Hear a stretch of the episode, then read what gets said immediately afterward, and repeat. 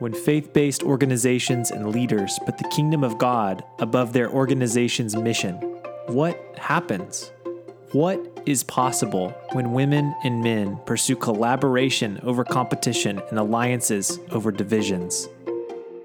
This is the Rooting for Rivals podcast, a six-episode series released in coordination with the new book, Rooting for Rivals, by Peter Greer and Chris Horst with Jill Heisey.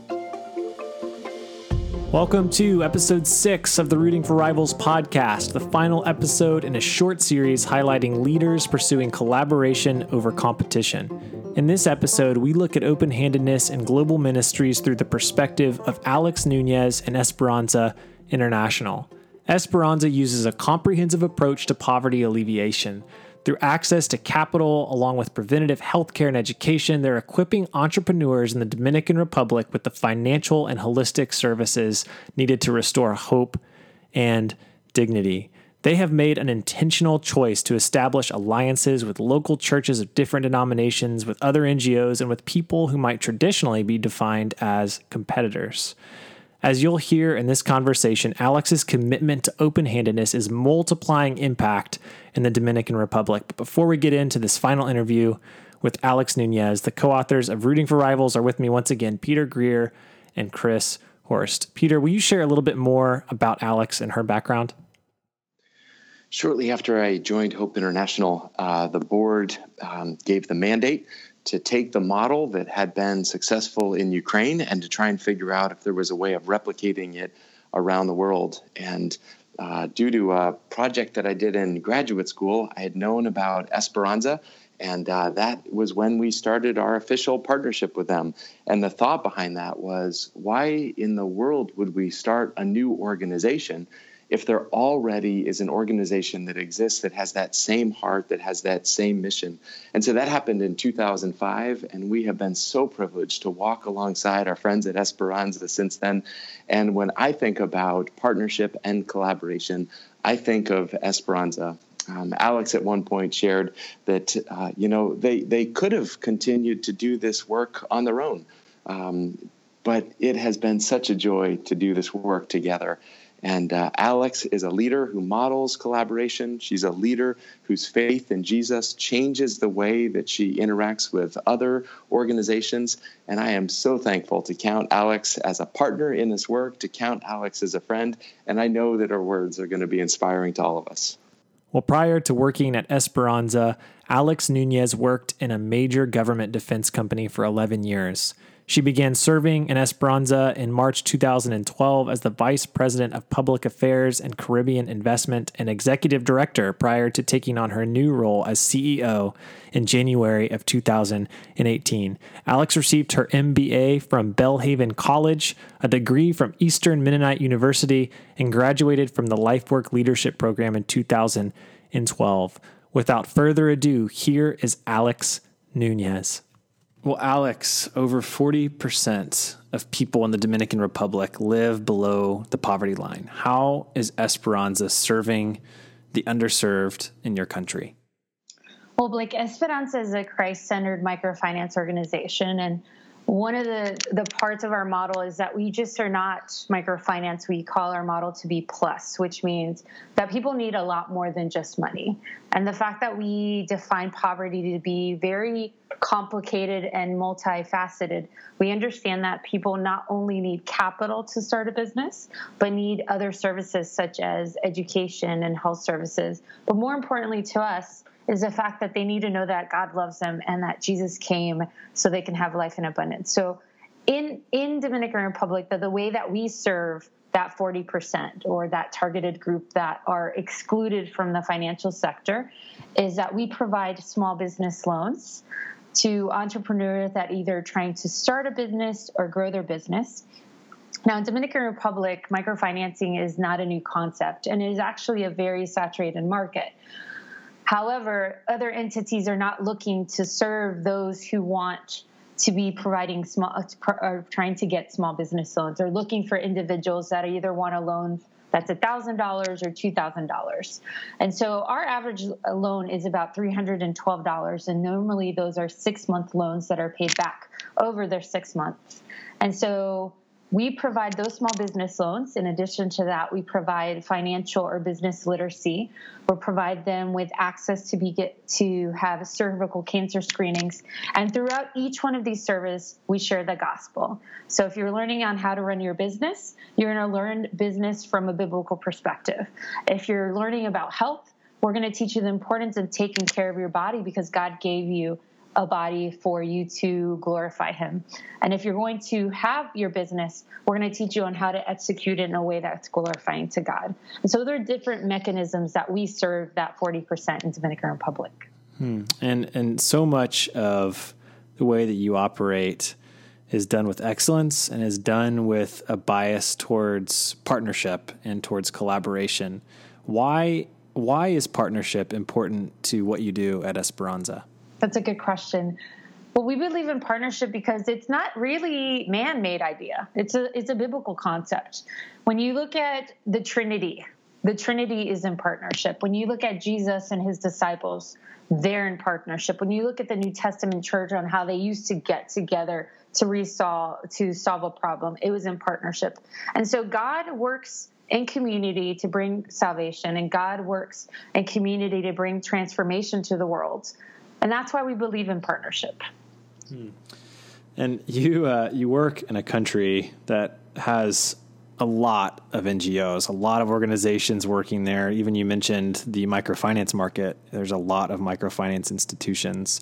So when it comes to development in a country, especially a country like the Dominican Republic, how does staying in silos prevent the alleviation of poverty that you and so many others are after? Well, when everybody starts to attack a situation, everyone's attacking it in their way of thinking or their way of uh, believing the best way to alleviate poverty. And the, the concern with that is, especially, specifically in microfinancing, there's a concentration of efforts just in certain areas. So, so for example, all the microfinance organizations in Dominican Republic are mostly concentrated in the cities. But statistically speaking, not only in Dominican Republic, but in the world, a lot of poverty is actually in, in the rural areas. With so many N G Os in Dominican Republic, most of them which are actually based outside, you know, based in the United States, there's focuses on poverty. As I mentioned earlier, poverty is a very complex issue. And I think anybody who says that there's one way of attacking poverty is looking at it very simplistically. But most N G Os, they look at it from an educational perspective. They look at it only from a health perspective. They only look at it from an economical perspective. They look at it from a political perspective. And what happens is you get a lot of organizations, you get a lot of folks focusing their efforts in only their way of attacking poverty versus coming around the table and saying, how can we attack poverty or how can we look at poverty from our different efforts, but looking at how we consolidate those efforts so we can actually see uh, an impact globally or at least in the country. Yeah, and you have to work across so many denominational lines in your work and in every aspect of your work have to pursue a spirit of collaboration for it to work. I mean, loan repayment groups are taking place in local churches all across the country uh, in all different denominations and different types of worship styles and all of that. So um, first of all, maybe you can define what a loan repayment group is and then uh, answer the question how you pursue unity across different theological persuasions that interact with Esperanza. That's also a very complex, when you start getting into crossing denominational lines, it always becomes a very complex issue and unfortunately has been a, an area of division for the global church. So let's talk about loan repayment groups. Loan repayment groups are where a group of people, and it could be from fifteen to forty people, come together where they're united. You know, the united front is we all need capital for our business. And so loan repayment groups are these groups of fifteen to forty people that are divided in smaller subgroups of five. And those small groups say, you know, us five want to take a loan out. So let's say the loan is one thousand dollars between us five. They each take two hundred dollars. And they, they actually walk together in a six-month process of repaying that one thousand dollars loan back together. And so that small group of five is a, it's a smaller subset of the larger group being at fifteen people being it uh, thirty people or forty people, that they will walk together a whole loan cycle. And so if for some reason uh, someone in my group of five is missing their payment, the other four of us pay it back. And so that is what a loan repayment group is. Um, now, looking at across denominational lines, one way that we look at it in, in Esperanza, or the way that I personally see it, is that there there's a difference between what we call spine issues and rib issues. Spine issues are things that you can't live without. So for us in, in Esperanza, we look at Jesus Christ, we look at God the Father, we look at the Holy Spirit, and we look at the Bible. Um, those are spine things. Those are things we don't negotiate. And then there's rib issues, like, should we use instruments for worship? Should we just worship on Saturday? Should women be in leadership? And there's all these different things that has divided the, the Big C church. And we, what we do in Esperanza is we focus on the spine issues. We ensure that that Jesus is the reason why we're there, that we're sharing the hope of Christ in everything that we do. And so when we have differences, if we should worship with a tambourine or not, or if we should be lifting our hands or not, we kind of leave those discussions on the side. And we focused all our conversations about Jesus and the fact that he came to save us, and he came to to give us a new hope and a new future. And I wonder if you wouldn't mind sharing a story, uh, a case study of sorts, of how your posture of open-handedness, whether that be with churches or otherwise, has directly benefited an Esperanza associate. So I'll, I'll give two examples. I'll start with one in the area of health services. So as part of our plus services that we provide to our associates is in the area of health. And so we have a great partnership with an organization called Smiles for Life. It's an association out of the United States where dentists come around and they do these service projects in other countries. And one of the countries that they serve in Smiles for Life is through Dominican in Dominican Republic through Esperanza International. And so what they do is twice a year they come down and they partner with our team, and uh, we go out to communities that don't have access to dental uh, services. And so our associates get high quality dental services, uh, not only preventative, not only cleanings, but from extractions to imagine an associate who doesn't have any teeth, and by the time they finish at our outreach has a beautiful smile. And so this has been a lovely, beautiful partnership, because guess what? We are not dental experts. We don't know about teeth, but we partner with an organization that they are amazing at what they do, and they have access to the people we serve. And together we're able to provide beautiful results and services to the people we serve. Um, Uh, other partnerships would be locally, just as we go out to communities and we meet with pastors that are looking to, uh, for ways to serve their community outside the four walls of their congregation.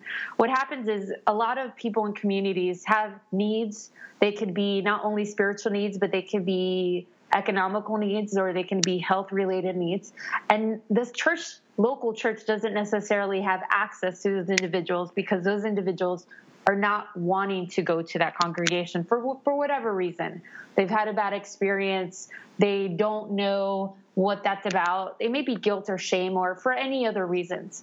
And so we partner with the local churches to say, what are the needs in your community, and how can um, we, with our services, bring bring microfinancing or bring the complementary services, and you partner with us to share the gospel in our meetings. And so we'll go out to a community, we'll we'll do a, a survey, and we'll see, wow, there's a whole bunch of businesses here. They're being serviced, but they're being serviced by loan sharks. They're not being serviced by a financial institution. And we'll meet with the local leaders and say, do you have a heart for the community? And if we start serving in this community, are you willing to come out to our meetings twice a month to share the gospel? And so I believe that has been the one of the greatest partnerships we have locally, because guess what? We're not, we go out twice a week to that community, twice a month, I mean, but guess who's there every day? Those leaders, those pastors, and they're able to be able to serve the needs of those associates when we're not there every day. And so I think that's a beautiful way of not looking at, uh, well, this is our community and we want to serve them in our way, saying, hey, we can serve them in these services. You can serve them with this care. How can we come together to provide them with the best attention possible? Hmm. It sounds like partnership in in these instances that you've talked about is just obviously a beautiful thing, but I'm sure you can attest to the fact that it's not always easy, that partnership can be challenging. So how how do you stay motivated to keep pursuing collaboration even when it's tricky? I really think it's it's extremely difficult to do partnerships when your focus is on your little K kingdom. And if I'm focused on how to build my little kingdom, how to build it in my way, and it's very very self-driven or motivated to the bottom line. I think par- partnership really, out, for me, outside of having godly values is very difficult because we all lean on to how can we have our best interests in mind. But I think when we approach partnership as we've seen it in the Bible, understanding that this is not, uh, these are not our resources, these are not our people, these are not, it's not our mission, but looking at God's mission and his heart for the world. And as we understand that his the resources are his and the, the everyone that, you know, the, the team that we serve are his, the associates we serve are his, you come with a different mentality to partnership. You're looking to serve, not be served. You're looking to be last, not first. You're looking to how can God be glorified in all we do instead of how can I win points with other partners? How can I win points with donors? How can I win points with myself? And so I think partnership isn't easy, but I think what's going to be very important important in partnership is understanding what values drive you, what motivations drive you, and what you ultimately want to accomplish together versus what I want to get out of it. And so I think partnerships need to be a win-win where no one, so no one's mission is being compromised, but we actually become stronger as we work together. Mm, that's good. And you obviously are the leader of Esperanza, and I'm curious what you've done, what practices you've put in place to cultivate this same culture of collaboration among your staff, because it's one thing as a leader to say it, but all the way down to through all of your staff members, how are you helping grow a culture of collaboration within your staff? Well, I think because Esperanza is a, a little bit of a unique animal in the sense that our founder is from the United States, came down to Dominican Republic, saw the need, and initiated Esperanza in nineteen ninety-five. It already, it, our Esperanza started in partnership. It started in partnership with someone's heart in the United States for the needs in Dominican Republic.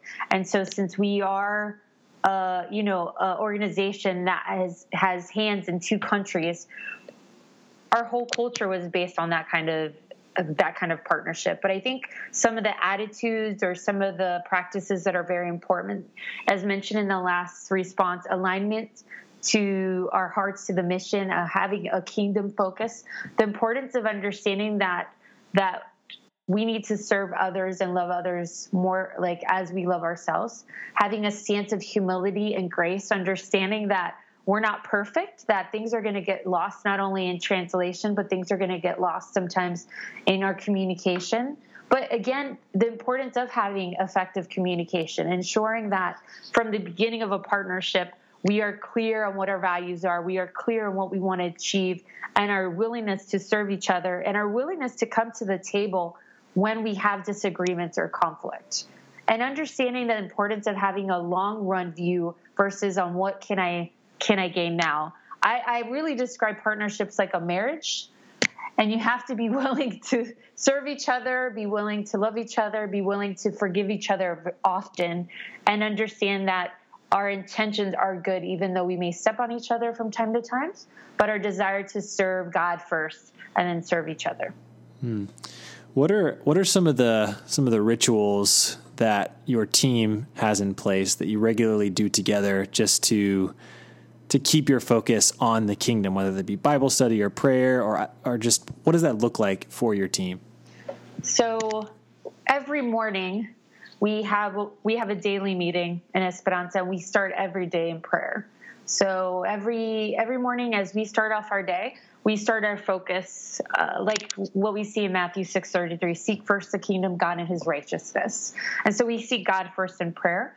every week in staff meetings. So any rhythm we have in regarding to staff meetings, daily meetings, monthly meetings, biweekly meetings, we start it in prayer and putting God first.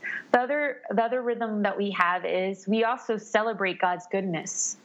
And so as we, after we have time of praying, we share what are the victories that God has, has provided through the organization, either someone coming to know the hope of Christ, which is always uh, a reason to celebrate together, but it could be, you know, being able to achieve a goal that day, being able to do, to be able to share the gospel with someone. There's so many reasons to be grateful and thankful. And so we, that is part of our daily rhythm. Another thing we do is every week we share a devotional and reflection of the word so we can continue posturing our heart in the direction of Jesus and making sure that our lives are a reflection of his love in us. And so every year we spend some time outside of work and what we call a spiritual retreat. And we come together for a couple of days and we, we share the word together. We pray together. We seek God together. We listen together. And those, those, these rhythms help us. These spiritual disciplines help us keep our eyes on the giver, not the gift. Keep our eyes on he who we serve and not the work that we're doing for him who we serve. Hmm. And the last question for you, Alex, is about uh, a rival organization. So can you tell our audience about a rival organization that you support and why? Well, we have an interesting dynamic in the D R Microfinance Network. We actually get together every month, um, and we have discussions about what's going on in the market. We have discussions about how can we better serve the market. And we attempt to keep our eyes on the big picture, which is poverty alleviation. But that sometimes is difficult, especially when the microfinance market is divided between banks, credit unions, and, uh, and N G Os, because each one has different motivations. You know, for banks, they have stakeholders that they need to continue pleasing. And credit unions, they they have to share the benefits among all their associates.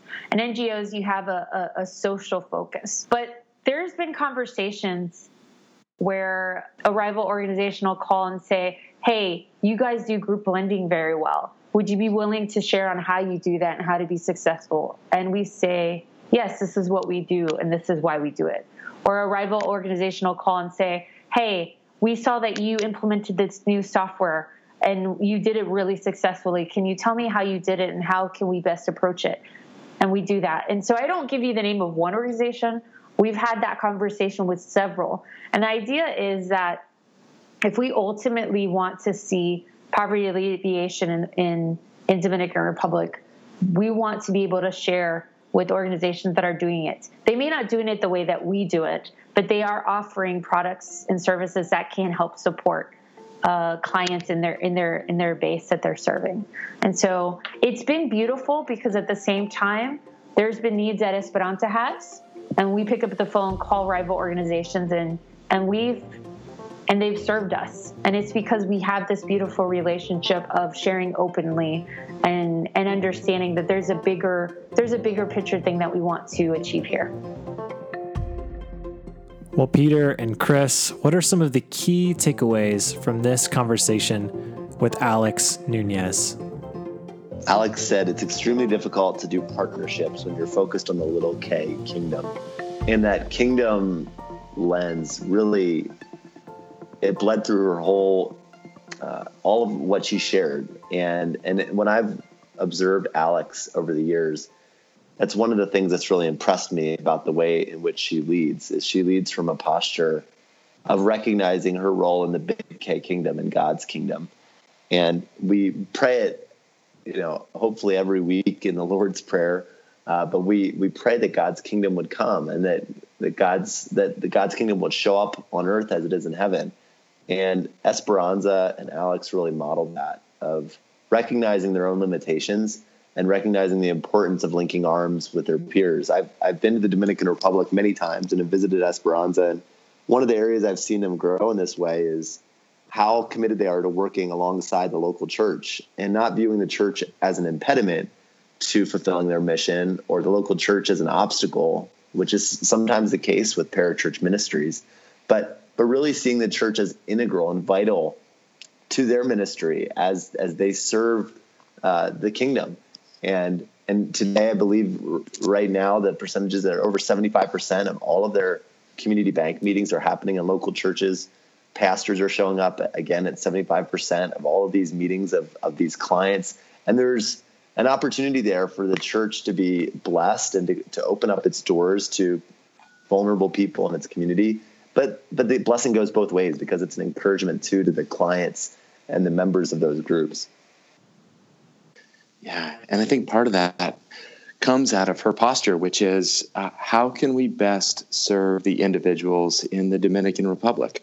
And uh, recognizing that that the programmatic aspect of microfinance, that is one way of assistance, that is one tool, but then also recognizing that they can do more Uh, by having other organizational partnerships. And so it's not just the example that she talked about, about uh, the dentist uh, and the way that they come in and provide uh, relief and support uh, for their associates. But there's so many other partnerships with, with health clinics uh, for the screenings, uh, with, with churches, with outreach programs. And I love that her posture is not what is going to be best for Esperanza, but her posture is what is going to be best for the people that we serve, and then to creatively reach out and say, we don't have to be an expert in everything, but let's reach out, let's join hands, let's figure how we can use our network, our resources, what we have in our hands to provide even more value-added services to these individuals.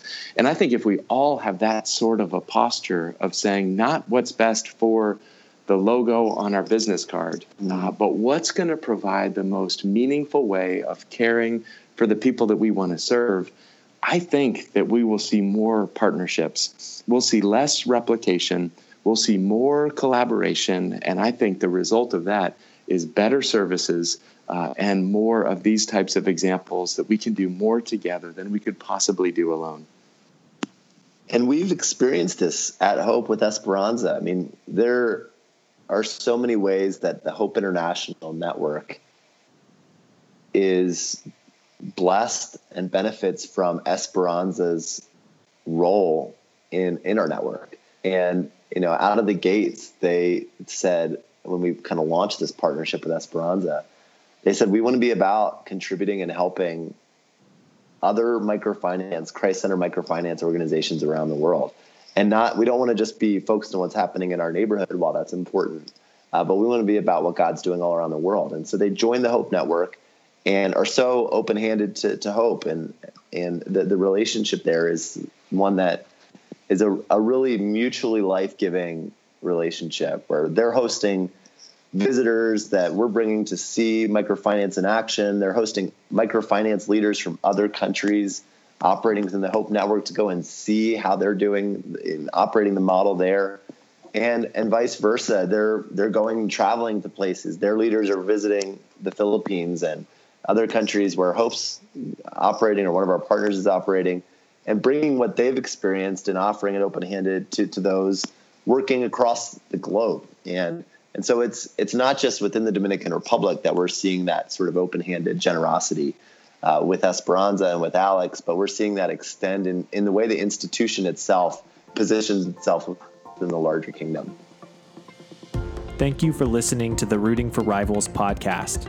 Rooting for Rivals is a book by Peter Greer and Chris Horst with Jill Heisey that reveals how faith-based ministries can multiply their impact by cooperating rather than competing with others. You can get the book anywhere books are sold. For more information about this episode, including links to resources mentioned in the show, visit w w w dot rooting for rivals dot com slash podcast.